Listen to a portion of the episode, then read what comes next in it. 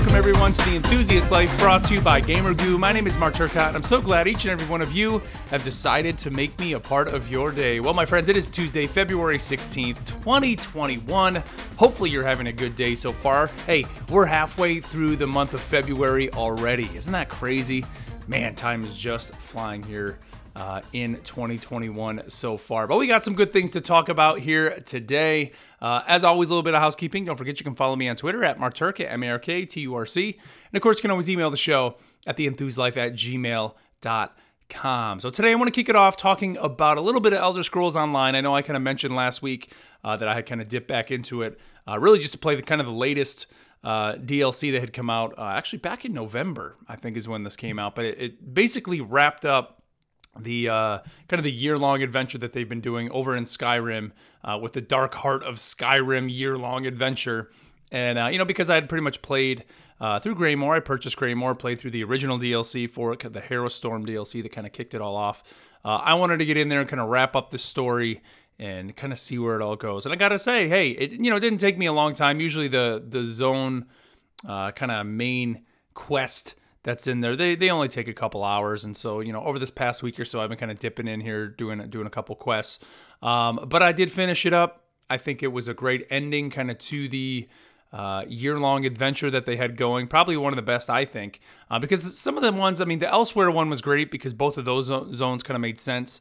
Uh, but the Morrowind and the um, uh, Summerset ones, kind of, you were going to places that didn't really I, want to say maybe didn't necessarily relate to that year long story. This was definitely a very consistent story across. I mean, you're you're in Markarth, which if you've played Elder Scrolls Skyrim, uh, you you've been in this place before.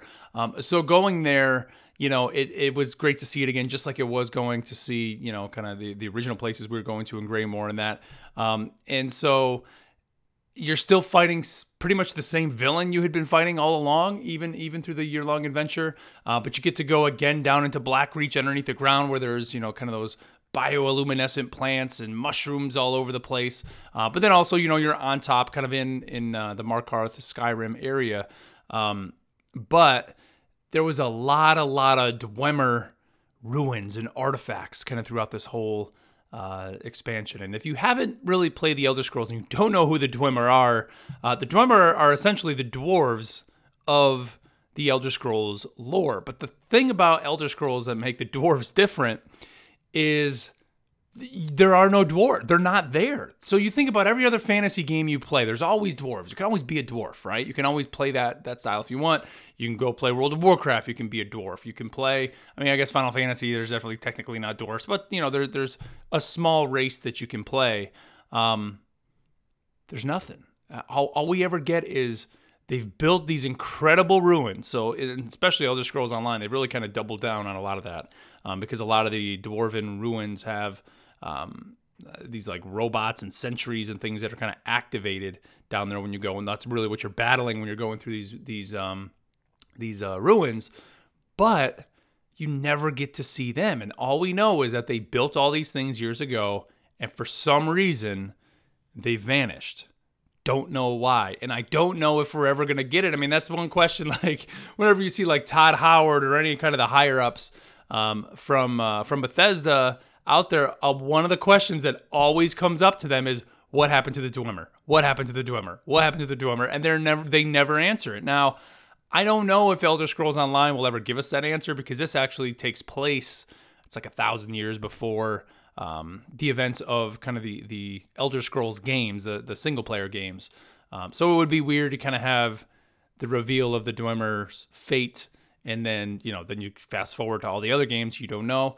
Maybe that's what Elder Scrolls 6 is going to be. I don't know, but it's it's one of those questions in video games that is just like always always on you know, the, one of the unanswered questions that's always on players' minds when they're playing these games is like, you know, uh, who who were these people? Where are they? And I love it. I mean, there's little teases all throughout the lore, and you know, lore purists in the Elder Scrolls. Many people think they have the answers, um, but the answer's never been given. And whether or not we'll ever see them, I don't know. I mean, I know at some point uh, they have to, you know, whether it's 10 years, 15, 20 years down the road, uh, I don't know if we'll get that. But I, I, just, I love that, you know, that there is kind of this uh, mystery in this game series that we just don't know the answer to. And and it's exciting when you go and explore these areas. And that's what I think I really liked about this Markarth DLC is a lot of what's happening, even though the Dark Heart of Skyrim really revolved a lot around vampires. Uh, I mean, the character that I played, I, I became a vampire, you know, in, in it this year, which I never wanted to be a vampire. And part of that was just because they they made they gave you an incentive to do it, where it kind of gave you this whole new a whole new skill tree. They kind of reworked the vampire skill tree, and um, you know, it, for, for, my play style, it worked for this character. Um, but uh, you, you know, to have the Dwemer be such a focus, you know, you go down there and I, am thinking like, okay, we're just gonna go and, and defeat the Grey Host, who is kind of like the the main um, villain that you were kind of fighting, the vampire you were fighting through through the Greymoor DLC, and kind of it's kind of been trickling along through all this. Um, and then come to find out, it's like he's utilizing this Dwemer technology to create it. It, it was uh, it was pretty neat. I, I really uh, really enjoyed it. So um, you know, I, I know I've always talked before about Elder Scrolls Online, and you know, if it's a if you've ever had any interest in getting into it, you know, I'm not pushing you to Markarth per se, but I, I just it really kind of all this always solidifies for me why this is such a great game. You know, a lot of people out there are always saying like, "Oh, when's the next Elder Scrolls coming out?" Elder Scrolls Six is you know four, probably three, four years away. We're not going to be getting it for a while, and I'm like, there's a brand new Elder Scrolls game literally dropping like every three months. Sure, it's not the size of you know what what an Elder Scrolls 6 is going to be, but if you've never played Elder Scrolls Online, this game is massive. It's huge and I mean the the best part about it and I know it's kind of weird to say about an MMO, but you can totally just solo your way through this game. I mean, there's people who just play this game just to run around the world and craft. Like you can just do that. You don't need the help of really anybody to do much outside of kind of the end game content. Um, this Markarth DLC actually brought a solo arena to it, which is essentially this um, kind of end game difficult area you go into that has, I think it ends up there's like three wings. Each wing has two bosses. Once you defeat those bosses in each of those three, you kind of fight a seventh final boss.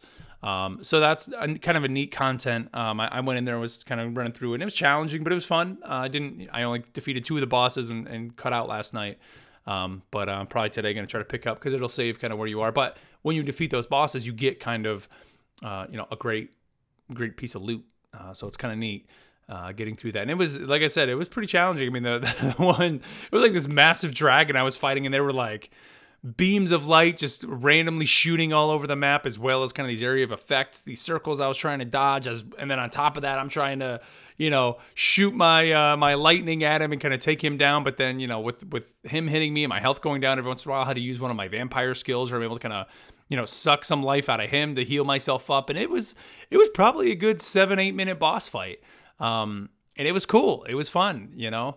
Uh, the game kind of has some of that stuff for solo players as well. So uh, I don't know. It's it's probably, and I've said it before, it is kind of one of my comfort games, um, and I uh, I just enjoy it. It's great. And the Markarth DLC uh, just kind of re solidified that for me for sure. Now later today, my friends, we are getting the Marvel Avengers Hawkeye uh, table, right? Kind of the war table is coming out today. So be sure to tune into that t- later today. We're going to be talking about that, of course, tomorrow. Uh, I'm super stoked uh, for this. And I want to read you, they put out a little description here uh, leading up to the table. So if you haven't read this, uh, tune in here to this. They say uh, after the A Day disaster, Clint Barton and his mentee, Kate Bishop, were left on their own, deciding to search for the missing Nick Fury. And in doing so, stumbled upon AIM's secret Tachyon project, resulting in Clint's capture.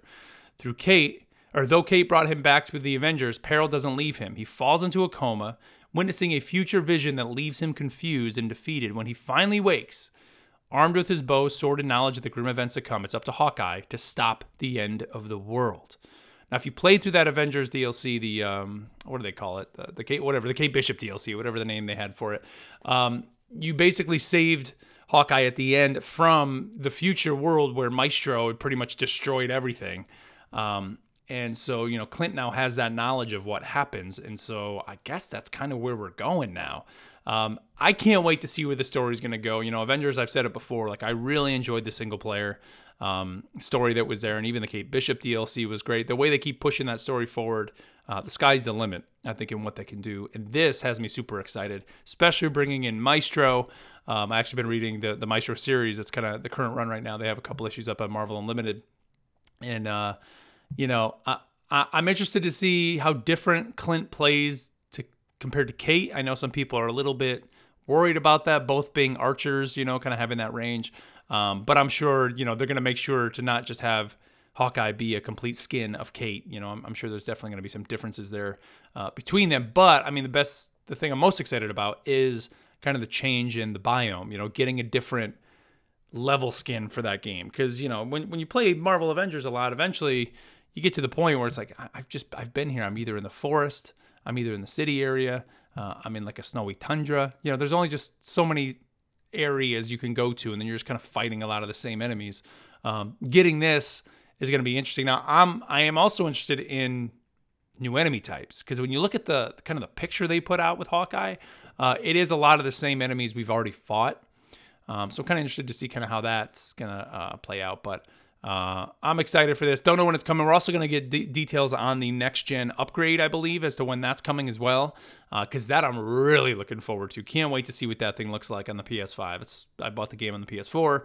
Can't wait to get that upgrade and run that thing at 60 frames, man. That's going to be just gorgeous, absolutely gorgeous. Um, so uh, tune into that later today. Of course, here on the show, we'll be talking about it tomorrow for sure, because uh, I'm sure I'm going to watch this thing and probably fall on the floor about how excited I am. You guys know me; I get enthusiastic about this stuff, uh, and so uh, we'll see how that goes. Uh, we also did get our first look at Microsoft's xCloud, which of course is their streaming service included with Game Pass um, for the web. So you will be able to now stream games to the PC via. Uh, they're kind of saying it's either I think it's via Chrome or the Marvel Edge browser.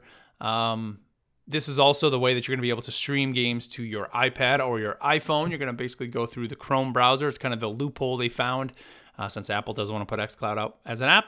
They're saying, okay, well, we're going to put it out in a browser and people can just download it and play it that way. Um, no word yet on how, like, what the resolution will be for these. Uh, I think, I don't think you can stream right now in 4K to the tablets. Um, so it will probably be just 1080p. But you know what? For what the for what it's worth, you know, you're streaming the game as it is. So I don't know, you know, if this is really going to be anybody's primary way of playing. Although I do, I say that, but then I, you know, I joked about Chris. You know, Chris here from the podcast. He doesn't have an Xbox, but he's he loved Halo. So I, I don't see Chris really buying Halo Infinite when it comes out. But hey, Chris could get a, a quick one month sub for a dollar or whatever, you know, because he's never subbed to it before. Sub to uh, Xbox Ultimate, you know, Ultimate Game Pass, and then suddenly he's able to play through Halo Infinite just through his computer. Maybe not the best experience he could have, but it's a good enough experience where he could play through it, check in, see what it's about, and dip out. And you know, heck, then we could play some multiplayer together. I think that still is a very, very cool, um, you know, incentive that people have uh, to check that out. You know that that this is a way that Microsoft still is going to continue to um, somewhat be a leader in in the streaming. Hey, maybe they weren't the first, but the idea of what Game Pass delivers of the day and date games and the exclusives that you're going to be able to get with that service. Um, still makes it what it is. I mean, hey, it's the reason why uh, Stadia is having issues, right? If they had some of the games that Microsoft has on their streaming service, plus bundled it all into kind of that service and not making you piecemeal buy these games, I think Stadia would be in a much better place. But unfortunately, that's not the path they took. And if you know, hey, they could easily turn that around. I don't, I don't see them doing it, but uh, it's something they could do. Uh, yesterday, also because I've, I've been off uh, yesterday and, and, and I'm off today as well. Uh, I watched the Marvels Behind the Mask DL or TLC uh, documentary on Disney Plus. Uh, we talked about this last week. It dropped on Friday, the same day as the last episode of WandaVision. And I didn't get around to watching it until today or till yesterday.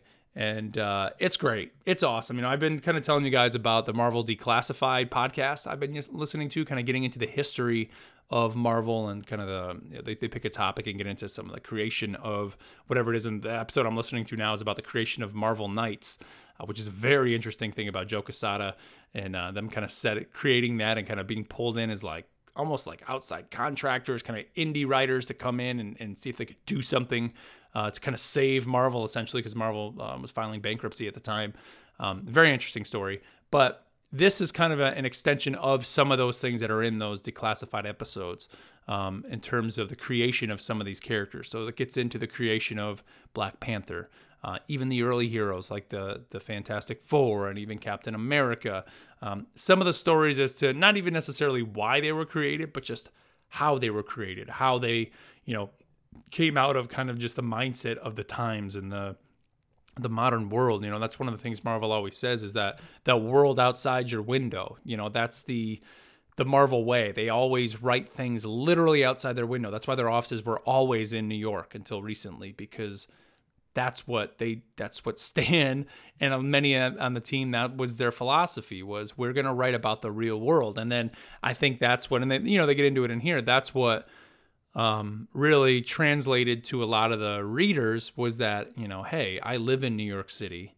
I'm reading about these heroes in New York City. You know, they're not in Gotham, they're not in Metropolis, they're not in made up places. They're literally in New York City by the Empire State Building. That's where I'm walking down the street right now. You know, it was just that's always been the mindset of Marvel, and I think even for me, I think that's probably why I've always connected to Marvel more. You know, um, when you look at kind of the difference, and again, they get into this in the in the documentary, but the difference between Marvel and like DC is DC just created like perfect superheroes right off the bat, right? They had Superman and Batman, and, and sure, Batman has a tragic story, yes, but then it goes on to you know really double down then on Batman, where Marvel, you got a tragic story in Peter, but they double down on Peter. You know, it's more the the story of Peter Parker and his now widowed aunt and can they pay their rent and you know or you flip over to you know any of the other characters or even hell the x-men with the mutants and you know the the constant um just backlash and oppression that they have or the incredible hulk and the the anger he has and uh, you know the way the world views him like there there's a lot of things that Marvel did to make their characters more relatable, unlike DC, where they're just quite literally gods. Obviously, as the years went on, DC did transition because I think they started realizing that, you know, that really is more the compelling way to write a story. And of course, that is changing with the times because hell, you look at Captain America early on, sure, they were writing outside your window with, with literally the first issue of Captain, Captain America, Cap punching Hitler in the face. Um, you know, that's the world outside your window. But Cap was somewhat of, of an invincible soldier, right? Right. And they didn't really get into his story in that till years later. But that was of the times. That was in the 40s when you had your Superman and your your Flash and all those kind of early characters. Um, you know, it wasn't until Marvel really started introducing, really, I mean, the, the first family, the Fantastic Four, and it suddenly became this family dynamic, this family having troubles and arguing and fighting with each other and all that. That was really when I think you started to see that world not only outside your window, but maybe that world inside your home, right? Kind of came into play. And I think that's what, um, you know, not only just for many readers, but even for me personally, like that's what I think I've always gravitated to Marvel. You know, I mean, I think I said it before. Like my first comic book was, it was actually a comic book we got at school to like help you read. Like here's read, but it was a Spider-Man comic, and that was the first comic I ever owned, and uh, it just I immediately was set. And in the it's funny that was the first comic, but then you know I the very first book I went to the store. I'll never forget it. My dad and I I don't know where we were going, but we had a comic book shop. It was literally right down the street, but I had never been before. And I got in the Spider-Man comic book at uh, at school and uh, you know a couple kids. Then at that point, then we started reading comics, bringing some books into school. And I said, Dad, you know, I, I want to get a comic. And he's like, All right, well, you know, we were going to the hardware store or whatever. And he's like, We'll stop by the the shop on the way. So we go in, and he's like, you know, pick one that you want, pick out what you want. And so I'm, you know, looking around, and the one book I picked, and I think I actually have it. It's, it's. If you guys have ever seen inside my office here, uh, some pictures I've taken, or if you've seen some YouTube videos I've put up, I have a bunch of comics hanging up on my wall, and there's one book that is like just I don't want to say it seems out of place, but it's like there's nothing really special about it other than that it's special to me because it's the first book literally that I ever like bought at a store, and that is I think it's Ghost Rider uh, issue 13, and it's got Ghost Rider on the front and Doctor Strange is in the issue, and uh, it's the Danny Ketch Ghost Rider, kind of when they launched him what in like 91 or whenever that was, and it was just something about that cover that was so cool to me. I just thought it was awesome. I'm like, oh, who's this Ghost Rider? He's like a skeleton, and this guy's like a magician. And when I started reading into this the story, you know, then we get home and you know I read the book and probably, you know, I remember having no clue what's going on. I probably read it though like five or six times to like kind of really kind of started understanding. But then, you know, I remember going back to school and talking about Ghost Rider because there was a, a kid who had another Ghost Rider book and started learning more about like the Danny Ketch character and how you know, Ghost Rider was an alter ego and he was, you know, kind of sold his soul, soul to the devil to kind of, you know, get that, that power inside of him and like the tragedy of him. And then that's when it, I think, kind of hit me that, wait a minute, that's kind of like Spider Man. Like Spider Man, because, because again, learning more about Spider Man at school and all that, it was like, uh, Spider Man, his uncle died. And like, you know, he kind of blames himself. And, and it just, that's when you know I think my love for Marvel and becoming like the Marvel zombie kind of came out was like it was they really ground those characters um, in something that would be relatable, you know, and I think that's why through the years I never read DC because it was like Superman's invincible, like he has every power, like well, that that to me is uninteresting. Now since then, obviously, and over you know the last however many years, kind of dipping more into DC and really seeing the way they can spin that story of Superman. And he he has a family dynamic, and him, um, you know, what what is that that burden that he has of being basically a god and having to constantly hear people crying out for help all day long. How do you choose, right? I mean, that that's a tragedy within itself. But early on, you know, that's why I was I gravitated to Marvel first before I you know dipped anything into DL or into DC. Um, but uh, so yeah, go. Long story short, go check out the documentary. I think is the the right way. It's, it's I mean, I told you guys here over this last week I've been listening to Marvel Declassified. It really is um, kind of just the history of comics. Uh, I'm kind of just on this whole little. I don't know, just like journey right now, kind of going through a lot of these this stuff and wanting to just soak in so many just interviews and all that. And uh, this was like the perfect time for this to drop. It's great. It's really, really awesome. Uh, so go check it out. Definitely on Disney Plus. It's called Marvel's Behind the Mask. It's probably, I mean, it's right when you go to the, like the newest things added. It's right there. So It just came out on Friday. Uh, but uh, all right.